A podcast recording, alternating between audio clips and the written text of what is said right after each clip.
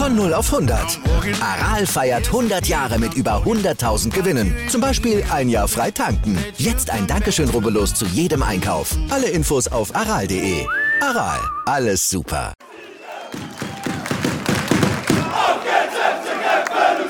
Der nächste Schütze für den FC Lustenau bringt er die Entscheidung. Abwehrchef Christoph Kobleder tritt an, verwandelt bombensicher zum 7 zu 6 Sieg für den FC. Jetzt gibt es kein Halten mehr im Herrenried. Der FC Lustenau gewinnt nach 20 Jahren Pause zum vierten Mal in der Vereinsgeschichte den Cup.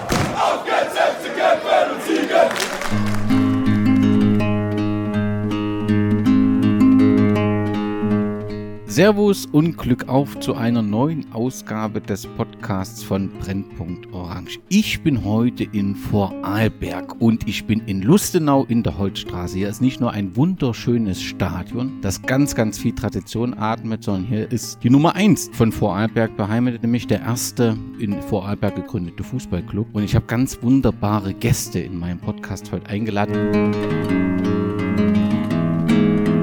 Wir haben bereits mit Kurt im ersten Teil die erfolgreiche Zeit vor dem Krieg, die anspruchsvolle Zeit nach dem Krieg und das Hoch in der zweiten Liga, die damals erste Liga war, des FC Lustenau besprochen. Und es hat sich schon ein wenig angedeutet, dass 2013 eine nicht so gute Zeit hier begann.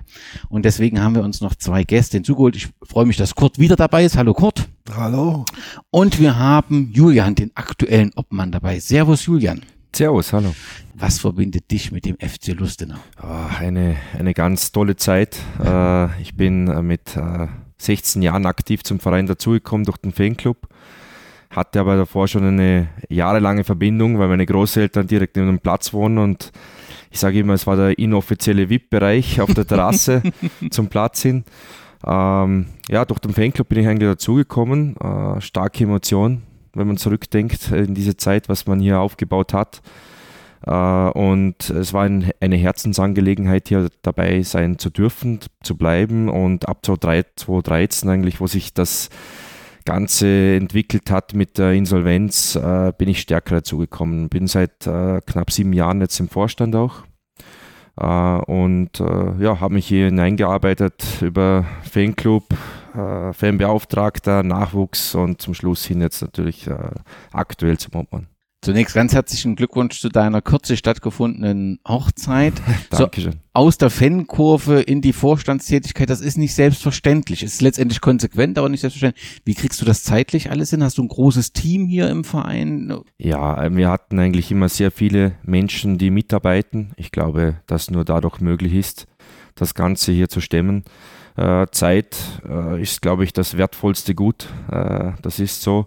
Und das spürt man hier, aber trotzdem, es ist auch wert zu investieren. Dein schönstes Spiel, was du hier erlebt hast und dein schlimmstes Spiel, was du hier erlebt hast? Also das schönste Spiel, ich sage jetzt einmal in den letzten Jahren oder seit ich dabei bin aktiv, das war sicherlich dieser Derby-Sieg, das 1 zu 0 nach knapp sechseinhalb Jahren im Reichshofstadion damals. Da, das war Gänsehaut pur. Äh, und eines der schlimmsten war sicherlich jenes, wo man dann das letzte, das letzte Spiel gehabt hat oben und nicht mehr wusste, wie es weitergeht mit dem Verein. Da wollen wir sofort drüber sprechen, aber ich freue mich noch einen dritten Gast hier im Podcast begrüßen zu dürfen. Oma, herzlich willkommen. Hallo. Du warst lange Zeit Obmann gewesen, richtig? Ganz genau. Das hat in dieser schwierigen Zeit 2013 begonnen oder schon davor? Aktiv dabei im Vereinsgehung war ich ab 2013. Wie bist du zu dem Verein gekommen? Hast du hier gespielt, Fußball? Ja, ich habe mit fünf Jahren beim FC Lustenau begonnen, 1978. Bin immer noch aktiv. Wir haben eine große Alternmannschaft. Wir spielen immer noch zweimal die Woche, Montag und Donnerstag im Holz, im Stadion der Holzstraße, Alternfußball und sind eine riesige Truppe. Gerade am Montag waren wir 10 gegen 10. Und die dritte Halbzeit ist natürlich die wichtigste. Warum war es für dich der FC Lustenau und warum nicht ein anderer Verein, den es ja in Lustenau wohl auch geben soll? Vielleicht zur Historie oder zu meiner persönlichen Herkunft. Meine Eltern kommen ja aus Pakistan, sind dann Ende der 60er nach Lustenau gekommen, über Deutschland, über Salzburg aufgrund der Textilindustrie. Ich wollte dann einen Sport betreiben und ich war ja an beiden Plätzen. Mein Vater ist mit mir zunächst an Ausstrahlplatz oder ins Reichshofstadion. Da war zufällig an diesem Tag kein Training. Ähm, Im Stadion der Holzstraße war Training. so bin ich eigentlich zum FC da gekommen. Wir hatten jetzt keine familiären Verbindungen und auch keine familiäre Tradition zum FC Lustenau. Und das war reiner Zufall, aber ein schöner Zufall. Bin also seit 1978 eigentlich die gesamte Familie gehört zur FC-Familie. Und du hast dich von Anfang an wohlgefühlt? Es war eine wunderschöne Zeit im Nachwuchs. Bei den Altherren sind immer noch sieben, acht, mit denen ich mit fünf begonnen habe zum Fußballspielen. Und wir sind immer noch mit, auch wenn ich die anderen treffe, befreundet. Es war nicht immer die, die Siege oder Niederlagen, sondern wir waren einfach eine, eine Truppe, die ja miteinander aufgewachsen ist. Das spricht ja aber, wenn das so lange hält, spricht das ja für ein sehr funktionierendes Vereinsleben, weil zwangsläufig gehen ja die Lebensstränge immer in andere Richtung. Was macht denn das Vereinsleben hier so für dich so lebens- und liebenswert offensichtlich? Der FC Lustenau, der kurz jetzt wahrscheinlich erzählt, hat das Thema Vereinsgemeinschaft immer zelebriert. Es gab sehr, sehr viele soziale Aktivitäten. Und wir im Nachwuchs, es waren einige Spielerväter, aber auch Funktionäre dabei, wir haben sicherlich im Jahr zwei, drei Ausflüge gemacht. Oft, ich kann mich erinnern, nach Meersburg, nach Deutschland, wunderschöne Turniere. Wir waren in Bonn, waren an, an anderen Plätzen, waren in der Schweiz auf Turniere und das hat uns geprägt. Wir waren miteinander unterwegs und sind da miteinander haben wir die Kindheit und Jugend verbringen können. Ich kann mich nicht an viele Meistertitel oder Turniersiege in ein oder andere Jahr, aber was uns geprägt hat, der Zusammenhalt und auch das generationenübergreifende. Da gab es dann Sponsoren, das fällt mir jetzt ein, Kunstinstallationen, da hat jahrelang jedes Auswärtsturnier bezahlt und begleitet. Er war aktiv mit dabei. Und da gibt es viele, viele stellvertretend für ganz, ganz viele Lustenauer Unternehmer, denen die Next Generation, also die, die Jugend einfach am Herzen war. Ich habe ein Interview von dir gelesen, was mich sehr beeindruckt hat, wo du gesagt hast, ich bin hier immer willkommen gewesen und äh, habe deswegen mich entschieden, dann irgendwann diese Obmann-Tätigkeit äh, zu übernehmen, weil du etwas zurückgeben willst. Ist dein Beispiel, belegt das nochmal, was für eine Integrationskraft dieser Fußball hat? Also was das für eine Gemeinschaft bilden kann? Oder sagst du, das hat damit überhaupt nichts zu tun? Das ist einfach dieser Verein, der was ganz Besonderes ist, habe ich ja immer wohl gefühlt. Nein, ich denke, es gilt allgemein für den Sport. Diese Integrationskraft, diese immense. Egal ob einer Rasil, Aderhahn, Omer oder Alexander geheißen hat. Am Fußballplatz war man eine Einheit mit allen positiven und negativen Begleiterscheinungen. Natürlich hat es einen oder anderen Streit gegeben, aber war eine Mannschaft, sobald man das FC-Dress anhatte, war man eine Truppe. Und nicht nur am Platz, sondern auch, auch privat. Oder egal dann, die einen haben eine Lehre bekommen mit 15 Jahren, haben äh, höhere Bildung gemacht, die einen sind studieren gegangen, die anderen sind weggezogen. Aber am Schluss, wenn man sich trifft, ist das einfach eine, eine Einheit, wenn man so viel miteinander positiv erlebt hat. Julian Oma, wir haben aus dem ersten Teil eine Frage ist noch äh, offen geblieben. Bevor wir jetzt so ins Archiv äh, gehen, wollten wir euch noch mal fragen. Begonnen hat ja alles mit Schwarz-Rot-Gold und irgendwann ist es Blau-Weiß geworden. Könnt ihr ungefähr sagen, wann es Blau-Weiß geworden ist? Ähm, das Blau-Weiß kam äh, mit dem ersten Leibchen, das war 1910. Äh, da gab es eine Sitzung, da hat äh, damals der, der, der Vorstand äh, mitbekommen, dass die Farbauswahl vielleicht doch nicht so positiv ist. ähm, und äh, dann haben sie damals eine hitzige Diskussion geführt in, in einer Generalversammlung.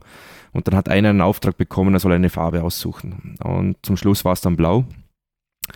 Und das wurde 1910 dann eingeführt äh, und äh, später dann kam dann zum blauen Dress noch ein bisschen äh, weiße Streifen dazu und ab 1920 war es dann so, dass das Oberteil immer blau war, die Hose immer weiß und seitdem sind wir eigentlich blau-weiß unterwegs mit einer kurzen Unterbrechung. Wunderbar. Dann ist das auch aufgelöst, aber wir müssen uns einem schwierigen Thema wenden, die Zeit 2013. Wir haben die letzte Saison 2011, 2012 drei Vorarlberger Vereine, Alltag, Austria und der FC Lustenau in der ersten Liga, die zum wiederholten Male die zweite Liga ist oder die zweite Stufe. Jetzt ist es ja auch da mit dem Namen äh, sauberer, also in der zweiten Stufe. Man war recht erfolgreich äh, und hat dann die 2011, 2012 auf dem neunten Platz äh, beendet und glaube ich da schon die Klasse nur gehalten, weil dem Lask die Lizenz entzogen wurde, richtig?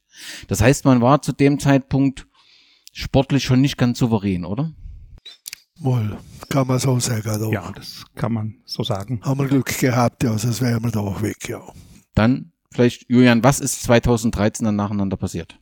Äh, da würde ich das Wort fast an, an Oma übergeben, weil Oma war damals äh, federführend äh, in diesem Team, auch äh, mit der Mission 1907. Ich glaube, es ist ein sehr wichtiges Thema, ein prägendes Thema innerhalb des Vereines, äh, weil durch, diese, ja, durch diesen Aufwand, diesen, diesen Einsatz äh, wurde dieser Verein schlussendlich dadurch gerettet. Und Oma war von Anfang an da mit dabei und war eigentlich federführend, war die zentrale Person in dieser Geschichte. Ich denke, es hat 2011, 2012 schon begonnen. Man hat gemerkt, dass die finanziellen Mittel enger werden. Es gab die Finanzmarktkrise, das Thema Sponsoring war schwerer. 2012, 2013 gab es im, im, im Sommer, Herbst erste Überlegungen zur Zusammenstellung der, der neuen Mannschaft. Schlussendlich hat man dann im Winter 2012, Anfang 2013 erkannt, dass der Weg im Profifußball nicht mehr so weitergehen kann. Das hat sich abgezeichnet.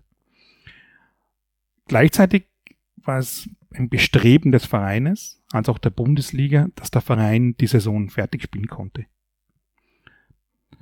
Uns wurde dann im März 2013 die Lizenz entzogen oder nicht erteilt, wurde automatisch an die letzte Reihe gereiht in der Bundesliga und es war klar, dass dann der FC Lustenau in den kommenden Jahren nicht mehr im österreichischen Profifußball sein wird ich habe da die Chronologie, das war am 13. März. Die Bundesliga gibt bekannt, dass FC Lustenau 1907 aufgrund mehrfacher Verstöße gegen das Lizenzierungsverfahren aus der ersten Liga absteigen muss. Also damals erste Liga, wie du vorher gesagt hast, zweite Liga. Am 20. März, eine Woche später, wurde das Insolvenzverfahren eröffnet. Da gab es Schulden laut Kreditschutzverband in der Höhe von rund 1,3 Millionen Euro. Und dann gab es die große Frage, wie geht's weiter? Der Großteil der Mitglieder, der Spieler, der Fans, des Umfeldes hat sich langsam damit abgefunden, dass der Verein wahrscheinlich Konkurs gehen muss, dass man dann in der einen oder anderen Form eine Neugründung, neuer Name, es gab damals, stand im Raum FK Lustenau, Fußballclub Lustenau. Man hat dann die Idee gehabt, wie bei anderen Vereinen in Österreich, wie beim GAK oder bei beim FC Tirol oder Wacker Innsbruck ein paar Jahre später, dass man dann wieder wechseln kann, sofern das rechtlich möglich war. Und dann gab es aber eine, eine Truppe, waren in Summe zehn, in diesem Steuerungsgremium haben wir es genannt, wo gesagt hat, der FC Lustenau mit dieser langen Tradition, 100 Jahre, über 200 Kinder im Nachwuchsfußball, da gibt's wahrscheinlich eine Kraft und man muss es doch versuchen, zumindest technisch gesprochen einen Ausgleich herbeizuführen, damit man die Farben, die Tradition, die Vereinsregisternummer, alles beibehalten kann. Dass man zumindest den Versuch startet. Wenn es dann nicht klappt, gab es immer noch oder hätte es gegeben Plan B mit Neugründung. Es gab auch gute Gespräche mit der Gemeinde, mit den wichtigsten Stakeholdern, dass man zumindest den Nachwuchs dann weiterführen kann, damit die noch eine Heimat haben. Genauso gewährleistet werden kann, dass man im Holz und plus am Wiesenrhein weiterspielen kann, plus mit dem Fußballverband, dass die Nachwuchsmannschaften eingegliedert werden im regulären Betrieb.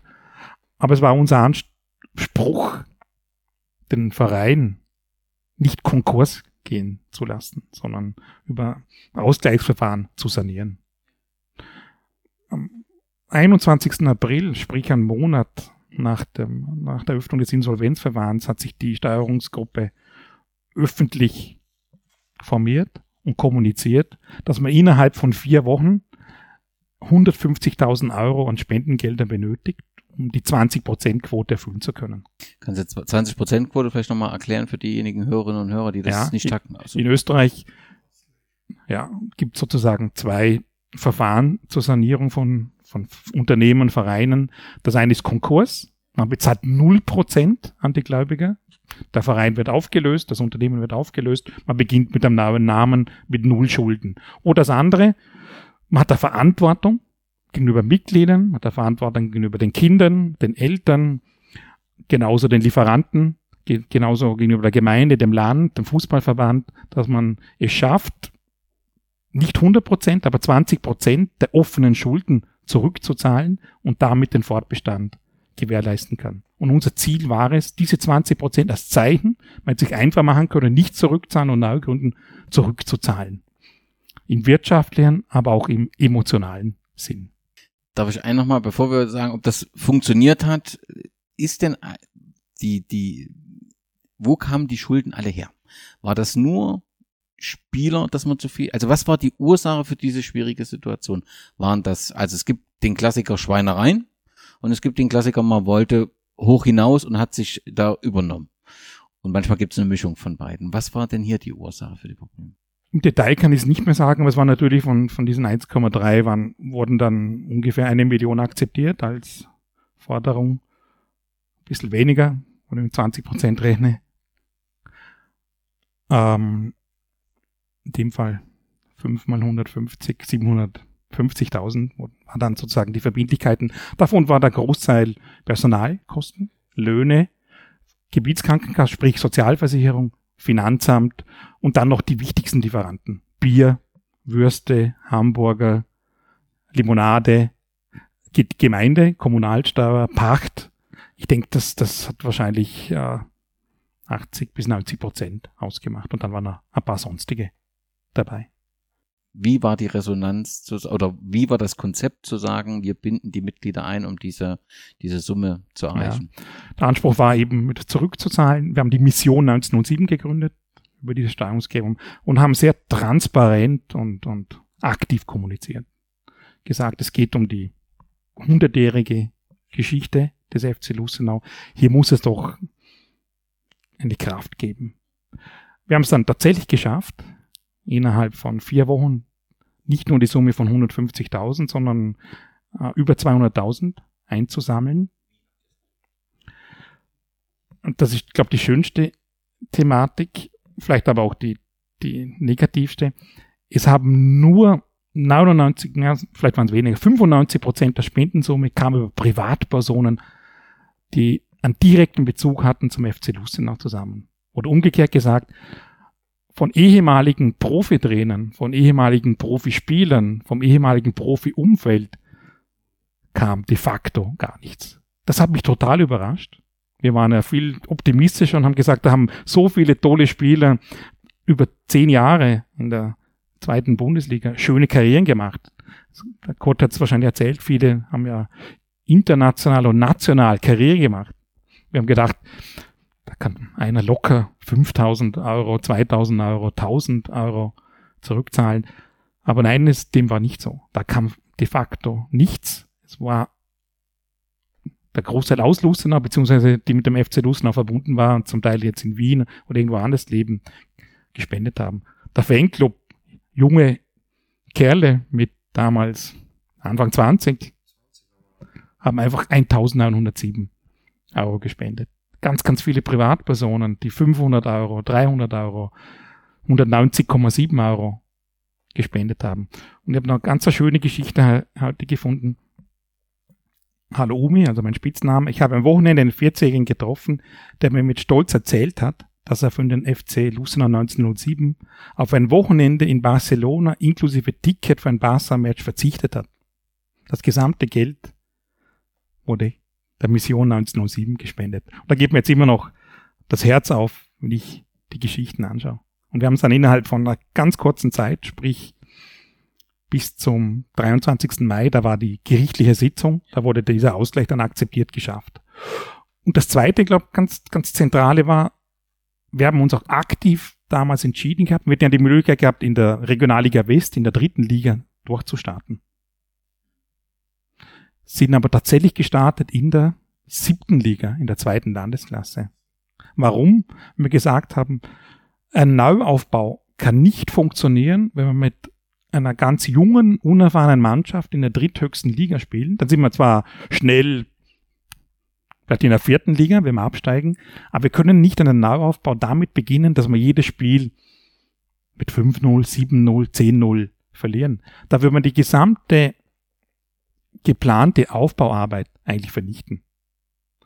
Und ein drittes ganz relevantes Thema gab es damals. In der Strategieentwicklung haben wir das Segment Fußball Plus neu gegründet. Fußball Plus war eine Initiative aus dem Steuerungsgremium. Fußball kann mehr. Da ging es um letztlich im weitesten Sinne Integration, im kleinsten Sinne um das Thema Bildung und Bewegung. Wir haben damals begonnen, zwei bis dreimal am Nachmittag Kinder am Fußballplatz zu betreuen. Mit Schularbeiten und so weiter. Ganz ne? genau. Zunächst ein, äh, ein köstliches Mittagessen. Die Kinder kamen direkt von der Schule, mussten aber nicht in der Schule bleiben, also kein Zwang, sondern kamen ins Stadion an der Holzstraße. Haben ein gesundes Mittagessen erhalten, wurde am Nachmittag von qualifizierten Lehrern betreut konnten bis 16.30 17 Uhr bleiben und das dreimal die Woche. Wir haben dann auch angefangen mit, mit Camps, Sommercamp, ganz normal, aber kein reines Fußballcamp. Übrigens, es gibt immer noch kein reines Fußballcamp. Es war immer noch für Jungs und Mädels geöffnet mit allen möglichen, mit Übernachtung, Kino, Eishockey, Landhockey, Baseball, äh, am Fender, also am, Berg im Regen spazieren zu gehen. Kein reines Fußballcamp, sondern geöffnet für alle. Und ein ganz wichtiges Camp Fit for School. Letzte Ferienwoche. Jeden Morgen von 8 bis 12 Deutsch, Englisch, Mathe, damit die Kinder gut vorbereitet in die Schule gehen können.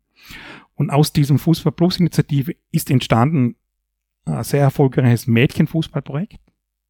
Die jetzige U15 waren alle Mädels fast, also 90 Prozent der Mädels im Fußball Plus Nachmittagsprojekt und haben damit die ersten Berührungspunkte zum FC Lustenau erhalten.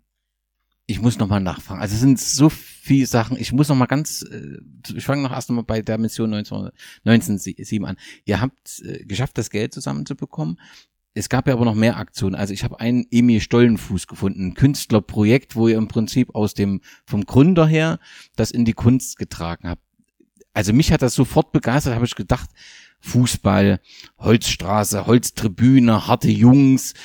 Kam das an, dieses Kunstprojekt? Es ist so ein wunderbarer Kontrast, aber ich kann mir halt auch vorstellen, dass, dass da auch viele Fragezeichen sind, dass so gesagt wird, ja, soll uns das jetzt was helfen oder so. Wie, wie ist das aufgenommen worden? Es war ein super Projekt.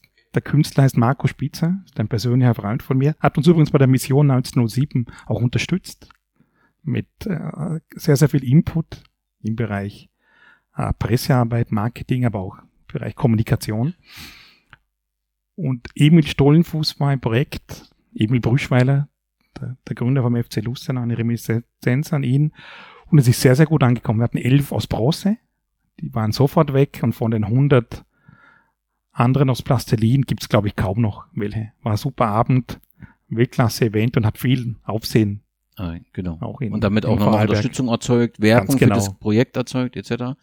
Wie ist dies, das Thema Neustart ganz unten bei den Fans angenommen? Also es ist ja auch so ein Thema, man, man trennt sich von dem Traum Profifußball. Es sind andere Gegner, wo vielleicht nicht so viel ähm, ja, wo man selten auf eine gegnerische Fangruppe trifft, was ja auch manchmal Ziel ist, sich gegenseitig hochzupuschen, wer ist besser und so weiter. War da sofort äh, Zustimmung für den, für das Konzept des Vorstands oder gab es auch kritische Stimmen? Nein, zu diesem Zeitpunkt gab es äh, klare Zustimmung. Äh, ich glaube, wir haben alle am, am, am selben Seil gezogen, weil auch jeder wusste, um was es geht. Es, es ging um den Verbleib des Vereines, um den Erhalt des Vereines. Und das stand über allem äh, anderen Themen. Ähm, dass man unten angefangen hat in der zweiten Landesklasse, es war natürlicherweise ein, ein Kulturschock, ein riesiger Kulturschock. Äh, wir sind bis heute noch, wenn wir in ein, in ein anderes Stadion, wenn man so nennen darf überhaupt, äh, wenn wir da hinfahren und auswärts dabei sind, es sind die Mehrzahl der Zuschauer sind immer Lustenau. Also wir sind bis heute noch die, die Mehrzahl von allen. Äh, aber was, was sehr wohl der Fall war, äh, damals, wo wir abgestiegen sind, äh, sagten sich viele, jetzt erst recht. Es gab aber auch welche, die sagten, es interessiert uns nicht mehr. Also es, man merkte schon, wo war der Kern, wo war das von den Personen, welche Personen stehen wirklich dahinter und welche Personen waren dabei, ja, weil es eine zweite Bundesliga eben war. Ähm, was wir dadurch erlebt hatten, oder das Glück, was wir auch hatten, damals in der zweiten Landesklasse, also in der siebten Liga, Damals war noch von unserem äh, Ortskonkurrenten das 1B auch noch in der Liga. Und jetzt war das also das erste Spiel. man hatte gleich einmal ein Derby und äh, das hat dann schon wieder gewisse Emotionen geweckt. Also es, es ging irgendwie ein, ein, ein fließender Übergang und das konnte man mitnehmen auch mit dem sportlichen Vollkunden. Und dadurch äh, hat sich das alles irgendwo stabilisiert. Und äh, wenn ich jetzt da hinsehe, natürlich, es würde sich jeder freuen, wenn es mal einen, andere, einen, anderen Gegner geben würde mit äh, einer Fankultur, das macht Spaß, äh, wie du gesagt hast, man pusht sich auf, es, ist, es sind Emotionen im Spiel noch viel, viel mehr wie sonst aber grundsätzlich äh, konnte man es überstehen und, und weitermachen. Wenn man jetzt auf die Kurve sieht bei den Spielen, sie wachsen wieder, es kommen die Leute wieder dazu, viele Junge auch, äh, die wieder mit dabei sind. Es gefällt den Jungs und, und die sind aktiv. Also die arbeiten auch mit im Verein, machen viele, viele Aktionen, gerade auch im Marketingbereich. Die sind Montag bis Sonntag sind die dran und äh, eine tolle Geschichte. Ja. Würdest du sagen, es ist aktuell ein Miteinander, also Kurve und Verein, weil natürlich ist es immer eine schwierige Situation. Als Vorstand hast du eine andere Sichtweise. Es gibt auch mal Punkte, wo man unterschiedlicher äh, Meinung ist. Habt ihr das komplett integriert? Habt ihr ein Gremium gefunden, wie ihr euch austauscht? Es sind im Vorstand äh, sind von den fünf Personen zwei dabei, inklusive mir jetzt, äh, wo, wo wir aus der Kurve kommen. Also wir kennen dieses Denken, äh, wir leben es auch. Äh, natürlicherweise, wenn man im Vorstand äh, dabei ist, äh, sieht man auch die anderen Dinge, wo man einfach sich in gewissen Bereichen anders verhalten muss, anders denken muss. Das, das kommt einfach dazu, das kommt automatisch. Wir haben einen sehr, sehr engen Austausch. Wir sitzen oft gemeinsam zusammen, Fangkurve und wir. und es ist ein gegenseitiges Verständnis da. Es gibt natürlicherweise Punkte, wo man sich ein bisschen aufreibt aber zum Schluss äh, geht man wieder gemeinsam auseinander und, und, und äh, marschiert in eine Richtung.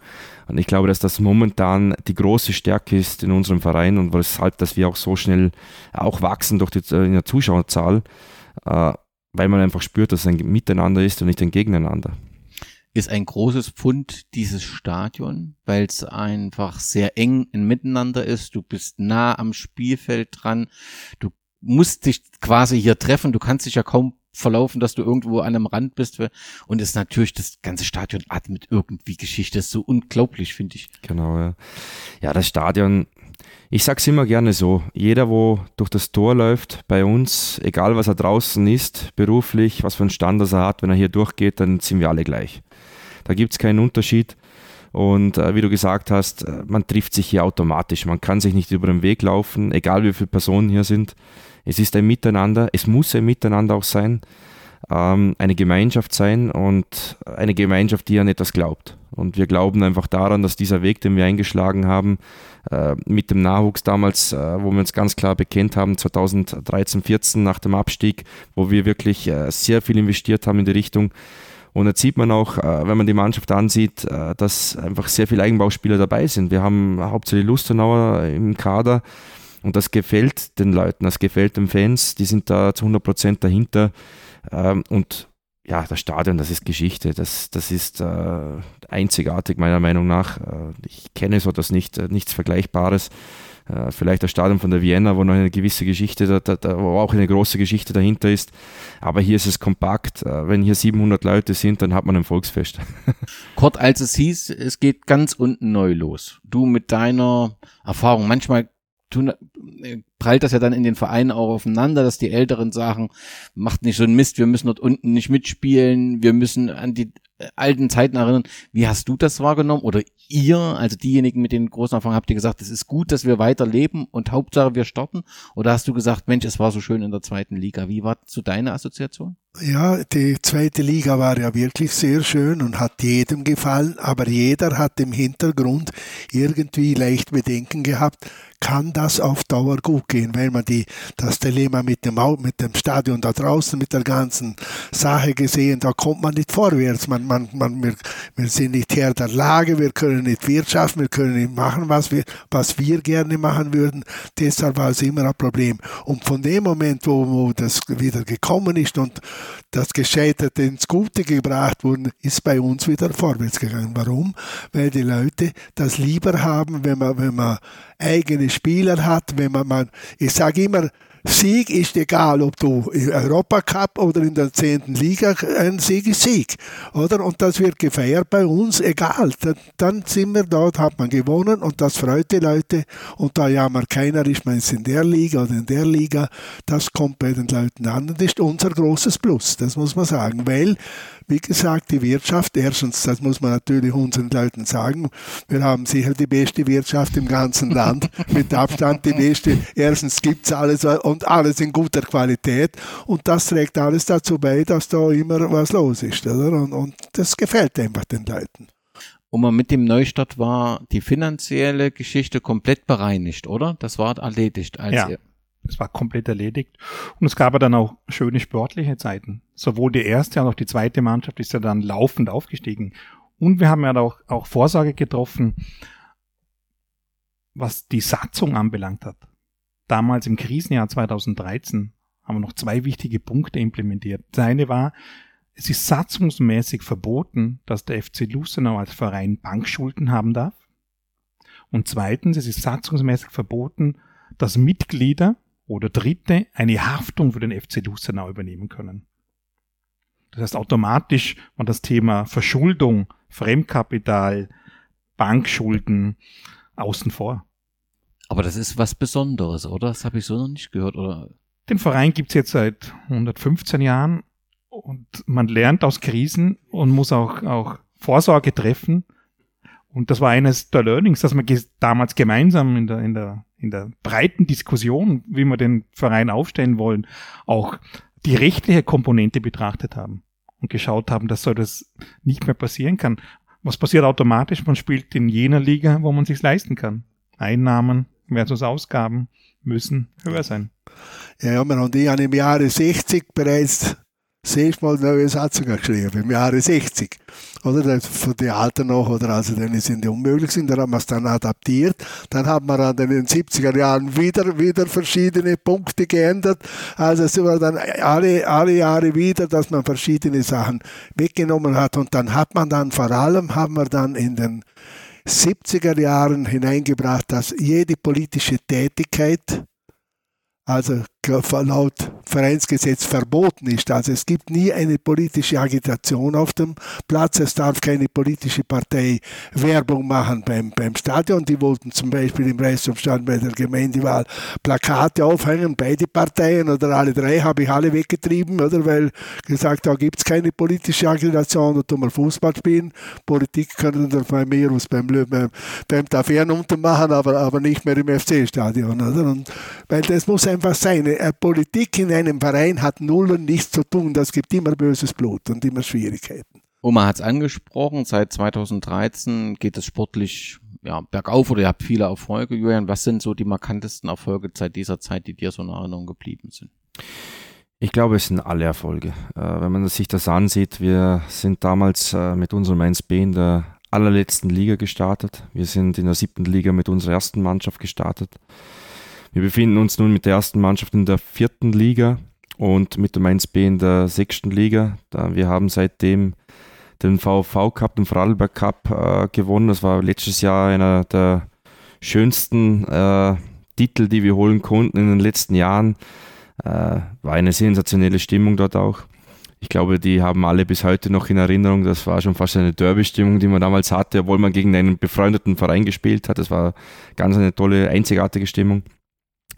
Grundsätzlich muss man sagen, äh, die Entwicklung und der Weg, den wir gegangen sind, wirklich konstant gegangen sind, wo wir daran festgehalten haben und, und äh, sehr viel Zeit, auch finanzielle Mittel investiert haben, ohne externe großartig dazu zu kaufen, sondern wirklich in den nachhaltig in, in, in unsere Leute zu investieren, das hat das, hat das geprägt. Und, und da sieht man auch, wir sind noch lange nicht am Zenit. Äh, ich bin überzeugt, dass der Weg weitergehen wird.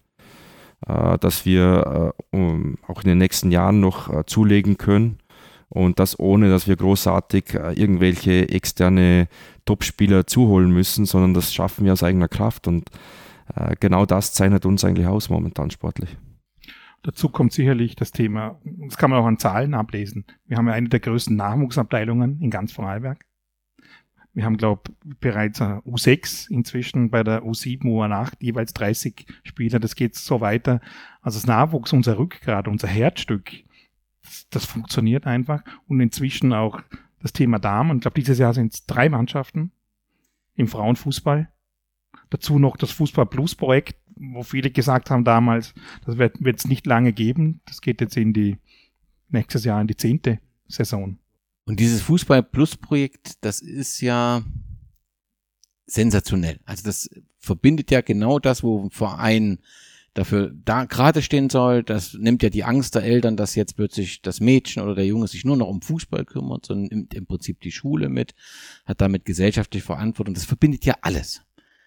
Aber natürlich stellt sich mir die Frage, wie finanziert man das? Denn man kann natürlich die Lehrerinnen und Lehrer, als erstens sind sie nicht zahlreich verfügbar. Also es gibt überall einen Lehrermangel, ich kann mir vorstellen, in Österreich auch. Und das muss ja irgendwie finanziert werden. Also nochmal, das vom, ich, das ist sensationell, das ist das erste Mal gelesen habe, ist genau das, wozu ein Fußballverein da sein soll. Und das ist absoluter Mehrwert. Aber die Fragezeichen entstehen natürlich bei der Finanzierung. Absolut. Es war damals schon die Frage, auch unter den Mitgliedern, soll man das Geld nicht verwenden für, für andere Zwecke. Wir haben es inzwischen geschafft, dass Fußball Plus eine ganz andere Unternehmerlandschaft anspricht. Nämlich solche, die nicht nur aus Lustenau stammen, sondern das Thema Fußball Plus spannend finden und darum das Projekt unterstützen. Es gibt einen eigenen Rechnungskreis. Der verantwortliche Leiter Thomas Berger, der das übrigens seit zehn Jahren kontinuierlich betreut und auch den Damenaufbau mitbegleitet hat, genauso die, die Themen Richtung Inklusion. Wir hatten auch einige äh, oder nach wie vor einige Themen rund um Thema Inklusion gestartet, die es nach wie vor gibt. Wir trainieren zum Beispiel alle 14 Tage mit beeinträchtigten Kindern. Super Projekte, war letztes Mal da, haben so einen Riesenspaß. Und darum sprechen wir da eine andere Klientel an. Und wir haben da auch äh, größere Stiftungen. Eine darf man, glaube ich, namentlich nennen. Ma hilft, ist von der, von der größten, vom größten Medienunternehmen in Vorarlberg der Verein eine Initiative und die unterstützen seit Jahren das Thema Fußball Plus mit substanziellen Mitteln. Und Julian, die Mehrheit der Mitglieder unterstützt das mittlerweile auch mit der Stimme. Also diese kritische Haltung, die es zum Anfang auf sich gegeben hat, ist die jetzt weg oder ist die immer noch da? Die ist absolut weg. Also es sieht jeder der Mehrwert. Ähm, und man sieht es auch in den letzten Jahren, äh, wenn man das ein bisschen begleitet gesellschaftlich, was momentan los ist, äh, welche Richtung sich die Gesellschaft entwickelt äh, sieht es auch jeder, dass es immer wichtiger wird, dass die Vereine hier auch Verantwortung übernehmen, was natürlich leicht gesagt ist, aber schwieriger in der Umsetzung. Wir haben wirklich das Glück, dass wir Personen bei uns im Verein haben, die das mit Herzblut führen, die da zu 100 Prozent dahinter stehen. Und das wird auch von den Mitgliederinnen und Mitgliedern zu 100 Prozent unterstützt. Auch von der Gemeinde äh, und äh, vom gesamten Umfeld. Also da hat man wirklich ein ganz großes Feedback, ein positives Feedback äh, rundherum und das merken wir auch innerhalb des Vereins. Ja, wenn man bedenkt, dass jetzt im höheren Sommer 90 Kinder im Sommercamp waren nach der Schule. 90 Kinder. Und wenn man, oder wie jetzt hier in der Gemeinde unterwegs ist mit dem Fahrrad und man Mädchen und Buben im, im FC-Dress durch die Gemeinde fragen, da hat einmal einer, einer gesagt, Ausschauer, ja, was ist das, kaufen der allen Kinder äh, FC-Hemden, warum, warum sehe ich viel mehr blaue Hemden als grüne, sieht man nämlich gern, kann nur eine blaue Hemden auf der Straße. Ich sage, das bringt alles diese Jugendaktionen, wo der FC startet und, und die konnten immer ein tolles Dress kriegen, sie, auch wenn sie da teilnehmen an diesem, an diesem Kurs, oder? Und die tragen die Bekannte, Bekanntheit des Vereines in die Gemeinde. Und das fällt doch den Leuten auf, wenn jeder Frau und jede sieht an FC-Dress, ja gut, da ist was los in diesem Verein, sonst gibt es da nicht. Aber da müsst ihr mir noch eine Frage beantworten. Ihr habt diese, diese große Nachwuchsabteilung angesprochen. Irgendwie muss es ja dann noch Plätze geben. Also hier im Stadion habt ihr einen Platz, wo ihr spielt, aber dann für so viele Jungs brauchen wir ja irgendwie noch weitere Plätze. Wir haben äh, unser Trainingscampus, oder Trainings, äh, ja, Campus am Wiesenrhein. Dort haben wir nochmal zweieinhalb Plätze, Trainingsplätze, die voll ausbeleuchtet sind. Da startet jetzt auch, oder sind wir schon dran, bei der Planung mit einem neuen Gebäude. Das wird ein Multifunktionsgebäude werden äh, mit acht Kabinen, Gastrobereich, speziell Lager, Kraftkammer, Erholungsräume etc. Äh, das heißt, auch dort ist eine Mischung äh, von Platz, äh, von den Plätzen her, ja, natürlicherweise für den gesamten Verein. Die Kabinen, äh, die acht Kabinen, da wird es schon auch in, eine Unterteilung geben. Nachwuchs, Kampfmannschaft. Es wird um einiges professioneller. Wir haben auch Büros für die Trainer, die dort, dort wirklich äh, gut arbeiten können. Ähm, wir haben Kamerasysteme schon installiert bei den Plätzen. Das heißt, äh, die Trainer können die Spiele filmen und äh, nachhaltig das dann auch aufarbeiten. Das heißt, wir sind hier aktiv dran. Wir nennen es momentan Infrastrukturoffensive, muss man ganz klar sagen. Da sind wir ja sehr aktiv, weil einfach unsere Infrastruktur in die Jahre gekommen ist. Wir haben dort sehr große Probleme bekommen in den letzten Jahren, weil wir einfach zu stark gewachsen sind. Wir sind zu groß geworden, wir haben zu viele Projekte am Laufen gehabt. Fantastische Probleme eigentlich. Es Luxusprobleme, muss man ehrlich gesagt sagen. Auf der einen Seite, auf der anderen Seite, es ist schon so, äh, die Gebäude, die sind einfach in ein Alter gekommen, die sind nicht mehr tragbar. Man sieht es hier im, im Stand an der Holzstraße oder im Holz, wie wir es gerne nennen. Wir haben neue Kabinen, wir haben ein neues Nachwuchsstüble hier, äh, ein Nachwuchs... Äh, Clubheim, sagen wir es mal so. Äh, das ist fantastisch und das hat man auch gemerkt, weil es wieder Leben eingehaucht hat hier, hier im Molz. Und dasselbe, wo wir jetzt draußen im Trainingsbereich auch schaffen, äh, dass wir dort einfach wieder eine neue Heimat haben, wo wir, ja, wie soll man sagen, wie man es heute eigentlich benötigt, eine Infrastruktur, dass die einfach wieder dort steht. Es gibt einen ganz wichtigen Punkt, warum funktioniert es mit so vielen Spielern? Ich glaube, in Summe sind es ja mit Altherren und mit den Damen wahrscheinlich knapp 400 Spieler mit allen Problemen dann im Herbst. Es funktioniert nur, wenn wir eine intakte Vereinsgemeinschaft haben. Dass wenn die Trainer miteinander reden und sagen, du, heute ist ein bisschen knapp, wie machen wir es, dass man es gemeinsam löst? Oder die anders wäre es nicht möglich, dann würde sagen, nein, im Plan steht, ich habe einen halben Platz, aus fertig, du kannst dich schleichen. So gibt's eben nicht so beim FC. Wir lösen die Themen dann gemeinsam und schauen aufeinander. Ihr habt den Frauenfußball angesprochen. Da habt nach meiner Recherche gab es da sogar mal eine gemeinschaftliche Frauenabteilung mit der Austria. Das musst du deiner Zeit auch mal gewesen sein, 12, 15. Ja, die, gab, die hat vorher schon begonnen. Die gab es dann noch am Anfang. Am Anfang rein FC, ganz am Anfang. Dann der und dann, dann hat der Metzler hat damals der Herr geheißen, der da so Chef war über diese Sache. Und das war eine, eine Katastrophe. Da hat es hinten und vorne nicht geklappt mit der ganzen. Eine. Da war die Mutter von, von dem Metzler war viel schlimmer wie er. Oder also die ist jeden Tag im, im Büro gestanden und irgendwann Schmäh verlangt. Dann ist man zur Austria oder mit der Austria zusammen Gott sei Dank hat sich dann der der Zauber dann, muss man da wirklich sagen, aufgelöst wird. Es war eine reine Katastrophe damals. Ja, eine reine Katastrophe. Genau. Nur Probleme, nur Probleme. Es war letztlich eine Struktur innerhalb des Vereines, die nicht integriert war und das war dann zum Scheitern verurteilt. Ja, das ist immer gefährlich. Ja, ja. Und wann ging dieser Neuanfang? Also dieses, dieses aktuelle Projekt hat ja auch eine Vorgeschichte, glaube ja, ich. Ja. Das begann eigentlich durch äh, Fußball Plus, wie der mhm. Umi schon stimmt, angesprochen stimmt. hat. Äh, damals hatte mir ein, ein Mädchen, eine Mädchenmannschaft und die hat sich da mit der Zeit entwickelt. Diese Mädchen sind nun äh, in der U19 gelandet, beziehungsweise die sind jetzt im 1, 1b. Ähm, und manche von diesen Mädchen sind nun auch in der neuen Mannschaft, wo wir die neue Spielgemeinschaft eingegangen sind, mit dem FC Dornbirn, die nun äh, drei Jahre lang so besteht, bis sie zu uns äh, zu 100% drüber wächst. Äh, sind dort schon zwei Mädchen mit dabei, zweite Bundesliga, die wollen dieses Jahr auch angreifen Richtung erste Bundesliga. Warum sind wir diesen Weg gegangen? Warum haben wir uns dafür entschieden, überhaupt so eine Mannschaft zu übernehmen? Ich meine, es ist ein, ein riesen äh, Brocken, der dazukommt. Äh, wir haben damals ganz klar gesagt, wir wollen Mädchenfußball aufbauen und wir wollen das unterstützen. Und wir haben einen sehr, sehr starken und guten positiven Zuspruch erhalten. Äh, alleine im, im, Kinderfußball unten haben wir äh, schon wieder 14, 15 Mädchen, die danach kommen, die sind halt noch ein bisschen zu klein.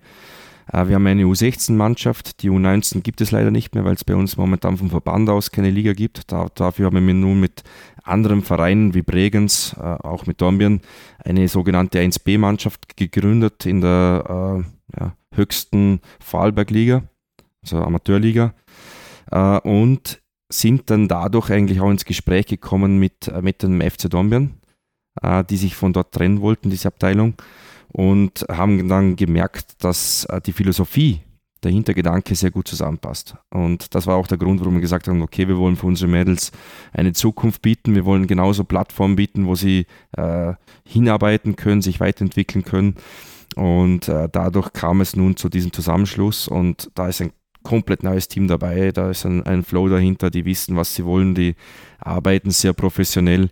Ein, ein komplettes Netzwerk auch dahinter mit Funktionären, die da mitgekommen sind und äh, da, sind wir, da freuen wir uns schon drauf. Also es wird sehr interessant dieses Jahr. Aber umso wichtiger ist ja aber dann trotzdem, sie in den Verein zu integrieren, damit Absolut. dieses, was gerade schon mal offensichtlich passiert ist, dass sich so ein, genau. so ein Außenstehendes, dass genau. das nicht passiert. Ne? Das war auch der, einer der Gründe bei den Verhandlungen, als wir damals darüber gesprochen haben, wir wollen keinen Satellitenverein genau, bei uns. Genau, das ist gefährlich. Ja. Wir haben gesagt, diese Erfahrung haben wir einfach gehabt, äh, aus verschiedensten Richtungen, das wollen wir nicht mehr. Und was sie suchen, ist ein Verein, mit dem sie sich integrieren können, mit dem sie wachsen können. Das hatten sie bis dato nicht. Sie waren selbst bis dato nur Satellit und die wollen dazukommen. Das haben wir auch gemerkt bei den Gesprächen. Wir merken es auch jetzt im Hintergrund, wenn wir zusammenarbeiten. Die bringen sich ein, die wollen miteinander, die wollen, die wollen das lernen, was wir machen. Die wollen aber auch, dass man sie auch kennenlernt und versteht, wie dick der Frauenfußball ist. Es ist ein bisschen doch unterschiedlich zum, zum, zum dem Fußball, den wir momentan kennen, auch von der Organisation her. Ähm, und äh, das ist ein Miteinander, wo wir jetzt aufbauen müssen. Da sind wir ganz am Anfang, das wissen wir alle. Aber wir wissen, wo wir hinwollen. Wir wollen ein Verein sein, der heißt FC Lustenau, Blau-Weiß. Und äh, wir, wir, wir laufen alle in dieselbe Richtung. Das, das müssen wir jetzt aufbauen. Das ist Arbeit, aber wir wissen, wohin es gehen soll. Du hast den FC Dornbirn angesprochen, der zweite Vorarlberger Fußballclub.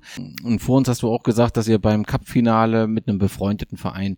Was sind neben der Austria die Vereine, wo man als FCler mit einem ja, leichten Erregung hinfahren würde. Gibt es solche Vereine noch außer die Austria? Wie soll ich sagen, es ist als, als Lustenau ist es das Interessanteste, gegen, gegen den Lokalrivalen natürlicherweise zu spielen. Äh, es gibt äh, diese Rivalität, die große, natürlich ja, aus der Bundesliga-Zeit noch mit Alltag, äh, gibt es sicherlich unter den Fans noch die eine oder andere Rivalität, die, die bestehen geblieben ist, aber nie in dieser Form, muss man ganz klar sagen. Und wir haben zu vielen anderen Vereinen eigentlich eher ein freundschaftliches Verhältnis. Zu welchen? Zu, zu vielen. Es ist eine Umgebung, äh, wenn man mit Höchst darüber spricht, daneben ähm, FC, die waren damals mit uns im Finale, äh, ja, ja. war ein, ein Riesen, das war mehr eine Party gemeinsam, als wir, als wir das bei irgendjemand, äh, äh, ja, das Konkurrenzdenken war. Natürlich sportlich auf jeden Fall, aber ansonsten ein Miteinander. Ähm, ich glaube, dass wir dort schon ein Verein sind, der eher, eher freundschaftlich denkt, aber auf sportlicher Rivalitätsbasis, ganz klar. Und die Kurve, da gibt es Beziehungen auch außerhalb Österreichs, richtig? Genau, ja. Unsere, unsere äh, Kurve, unsere Fans haben äh, eine Fanfreundschaft, Verbindungen zum, zum Chemnitzer Verein. Äh, besteht schon sehr lange, ist eine, eine wirklich enge Freundschaft geworden. Äh, ich muss immer wieder drüber schmunzeln. Es, ist, es geht schon äh, drüber lachen, es geht schon ein paar Jahre. Und wenn ich darüber denke, wer dort alles dabei war, jetzt haben alle schon Kinder und Familie, hat sich sauber äh, sehr schön weiterentwickelt. Mit Rapid äh, eine sehr lange äh, Freundschaft mit, mit einzelnen Fanclubs, mit einzelnen Personen, wo wir uns immer wieder treffen. Wenn man in Wien ist, ist man dabei, man ist in der Kurve, man steht drin. Das hat sich, das, das ist beigeblieben. Obwohl, egal in welcher Liga, die kommen auch zu uns. Die waren damals zweite Landesklasse, der siebte Liga, wo wir Meister geworden sind zum ersten Mal, sind die beide mit, mit Bussen dahergefahren, um, um mit uns darüber zu feiern und haben sich gefreut, als ob wir in die erste Bundesliga aufgestiegen wären. Also das ist sehr schön. Ja. Und die Situation in Lustenau heute, also letztendlich sportlich ist es alles klar. Wir haben jetzt Bundesligisten, ihr habt für euch euer Konzept ist, äh, ich sehe einzelne Stromkästen, die sind bemalt. Es ist aber, ich habe jetzt nicht flächendeckend Graffitis überall gesehen. Ist das ruhig untereinander und jeder hat mit sich zu tun oder gibt es da schon immer mal, dass es irgendwo aufflammt, wenn irgendein Spiel ist oder wenn man sich trifft oder wie? Grundsätzlich eigentlich nicht. Wir haben, also als Funktionärsebene kann man sagen, eine, eine sehr gute Basis zu der Austria. Die haben mir, das war auch ein Anliegen, es sind auch neue Leute dabei, bei uns neue, bei ihnen neue. Äh, da spricht man wirklich auf Augenhöhe miteinander. Äh, dort ist es völlig egal, in welcher Liga man spielt. Äh, die Fans untereinander, wie soll man es erklären? Lustenau ist ein Dorf. Grundsätzlich. Wir haben 24, 23, 24.000 Einwohner. Jeder von den Fans ist irgendwo miteinander in die Schule gegangen, man kennt sich. Auf der einen Seite, auf der anderen Seite eine, eine Rivalität, was man knischt hat, gibt es immer wieder bis heute noch. Das, das kann vorkommen, das, das ist auch so. Äh, es würde auch nie jemand von uns äh, auf deren Tribüne stehen, das, das wird nicht passieren, äh, wenn überhaupt ins Stadion gehen. Also dort, dort ist schon die Schwierigkeit da. Also diese Rivalität besteht bis heute und die wird auch bleiben. Die, die gehört aber auch zu der Geschichte von Lustenau und es wäre schade, wenn sie wegfällt. Aber das, das äh, Aktive, das äh, Schlimme ist eigentlich verschwunden, oder? Wo jetzt, wo man, wo man einander buchstäblich bekämpft hat. Früher, aber wir waren ja zum Beispiel Schüler in der Klasse waren, die anderen Austria, die anderen waren FC. Neben mir ist ein Austrianer gesessen, oder? Wir sind miteinander in der Schule, dann war er Schriftführer bei der Austria, ich beim FC.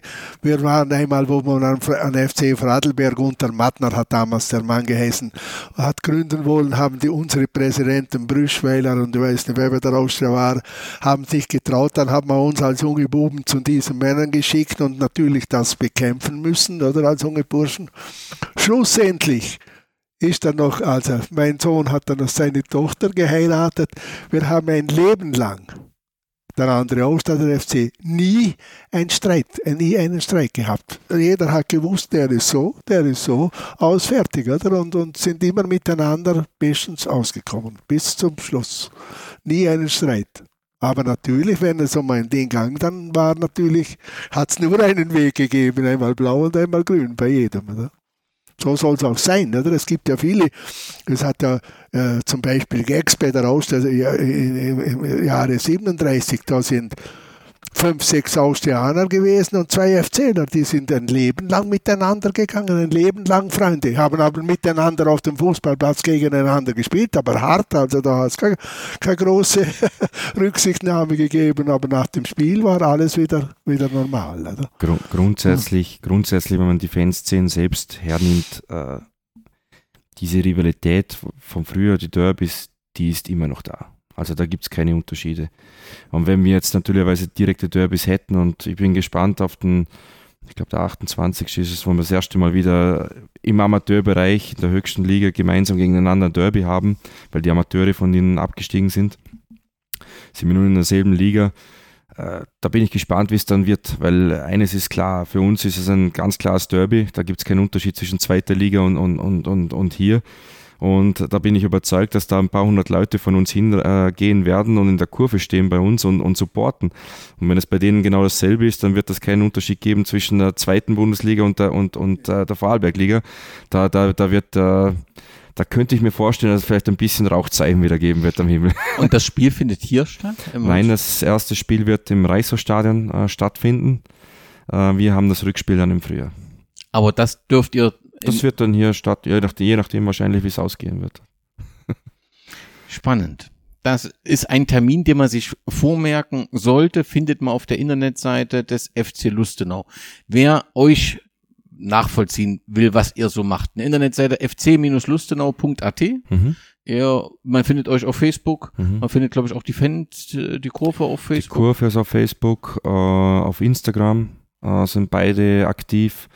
Und auf TikTok seit neuestem sind wir auch als Verein unterwegs. Also wir gehen auch ein bisschen in die, Fil in die Filmszene. okay, also wer das alles nachvollziehen will, was hier passiert, kann das auf den Kanälen tun. Letzte Runde. Wenn es nochmal ein Derby gibt, zum Beispiel im Pokal, was ja grundsätzlich denkbar wäre, wenn dann Landespokal gewinnt und dann in den Bundespokal kommt und ihr müsstet im Reichshofstadion spielen, dieses Derby. Würdest du kassieren, Kurt? Ja, ich glaube schon, wenn ich noch, wenn ich noch kann. Das, dann werde ich das ein paar Jahre sein, dann muss ich 90 sein, also glaube ich, kaum mal mit 90 Jahren noch kassieren. um, um mit, mit dem Blick heute, war die, die Krise 2013, so schlimm sie in der Chronik wirkt, eigentlich für den Verein wichtig, um sich zu sammeln und heute die Situation so zu haben, wie sie heute ist, dass ihr als euch Verein gefunden habt, mit Fußball Plus ein ganz innovatives neues Projekt habt, eine breite Basis habt und eben nicht den Fokus auf den großen und schnellen Erfolg setzt, sondern wirklich auf die, die, die Breite, ja, Masse ist, meine ich gar nicht so, sondern wirklich auf das, was Fußball ausmacht, gesellschaftliche Integration, miteinander. Habt ihr eigentlich das Beste aus der Krise gemacht, kann man das so sagen? Kann man so sagen. Ist, aber vorher hat der Kurt erwähnt, das waren schöne Zeiten in der zweiten Bundesliga. Das möchte ich nicht missen. Wir haben jetzt eine eigene Strategie, eine neue FC-DNA, die auch gelebt wird. Es war ein, ist ein, ein neues Jahrzehnt mit der neuen DNA, wo ganz klar ist, für was wir stehen. Wir haben ja auch diese Vier-Säulen-Strategie, die wir auch leben seit zehn Jahren. Nachwuchs, Vereinsgemeinschaft, Fußball Plus und Kampfmannschaft. Aber in der Kampfmannschaft haben wir ja das Thema, dass wir maximal vier, fünf Spielern spielen, die nicht im FC Lustenau Nachwuchs ausgebildet werden. Das heißt, wir sind auch sehr konsequent geblieben über die ganzen Jahre, was unsere Strategie und Ausrichtung anbelangt. Julian, die letzte Frage gehört dir. Wenn wir uns in zehn Jahren hier wieder treffen im Clubhain und über die letzten zehn Jahre gemeinsam berichten, was wie, was müsste der Inhalt sein, dass du sagst, es ist alles gut gelaufen und du bist zufrieden? Also was sind die Pläne mit dem FC Lustenau 1907 in den nächsten zehn Jahren? Also einerseits äh, ganz klar, was gerade oben angesprochen hat, ist unseren Weg weitergehen, konsequent, nicht davon abkommen äh, und einfach zu wissen, wer wir sind, unsere Werte beibehalten, das Miteinander. Das ist sicherlich, äh, wenn wir das schaffen in den nächsten zehn Jahren, dann haben wir schon viel gewonnen. Sportlich gesehen wollen wir ganz klar in die höchste Amateurliga kommen. Das, das ist unser, unser Ziel, aber mit diesem Weg. Das wollen wir schaffen. Und das nächste ist, die nächste Säule, natürlicherweise Fußball Plus, diese, diese Sozialprojekte weiterhin äh, zu bedienen, umzusetzen und dass wir ein starker Partner hier in der Region sind für die Menschen. Ein, ein, ein Anker auch für viele, eine Insel, das ist für uns sehr wichtig. Und äh, natürlicherweise auch, dass wir die Zuschauerzahlen am besten bis dahin verdoppelt haben, dass wir wirklich ein volles Haus haben, immer ein, ein Fest haben. Äh, und, und der nächste Punkt, und das ist für mich der Punkt, der momentan sehr, sehr viel Aufwand mit sich bringt, das ist die Infrastruktur dass wir in zehn Jahren sagen können, äh, Stadion an der Holzstraße ist saniert, Wiesenrhein ist vollkommen saniert, wir haben eine perfekte Infrastruktur rundherum, wo wir den Menschen wirklich das bieten können, mit dem wir arbeiten können. Und wenn wir das in zehn, in zehn Jahren geschafft haben und dort stehen, äh, ich glaube, dann haben wir alles richtig gemacht. Auf diesem Weg wünsche ich euch viel Erfolg. Ich kann euch, lieben Hörerinnen und Hörer, nur empfehlen, das Stadion hier in der Holzstraße einmal zu besuchen. Nehmt nicht das Auto, zumindest für die letzten Meter. Das wird hier ein bisschen eng weil es eben so wunderbar gelegen ist, mitten zwischen Häusern. Eine fantastische Tribüne, die ihr euch unbedingt angucken müsst. Und hier sind ganz engagierte Leute, die Fußball und Leben und aber auch die Bedeutung des Fußballs richtig einschätzen können. Ich finde das Konzept Fußball Plus wirklich einzigartig. Schaut euch das mal an. Danke euch drei äh, für die, die, Zeit, die ihr euch genommen habt. Äh, danke euch für das äh, fantastische Engagement. Ein wunderbarer Verein. Herzlichen Dank. Danke dir. Danke auch. Danke. Danke dir.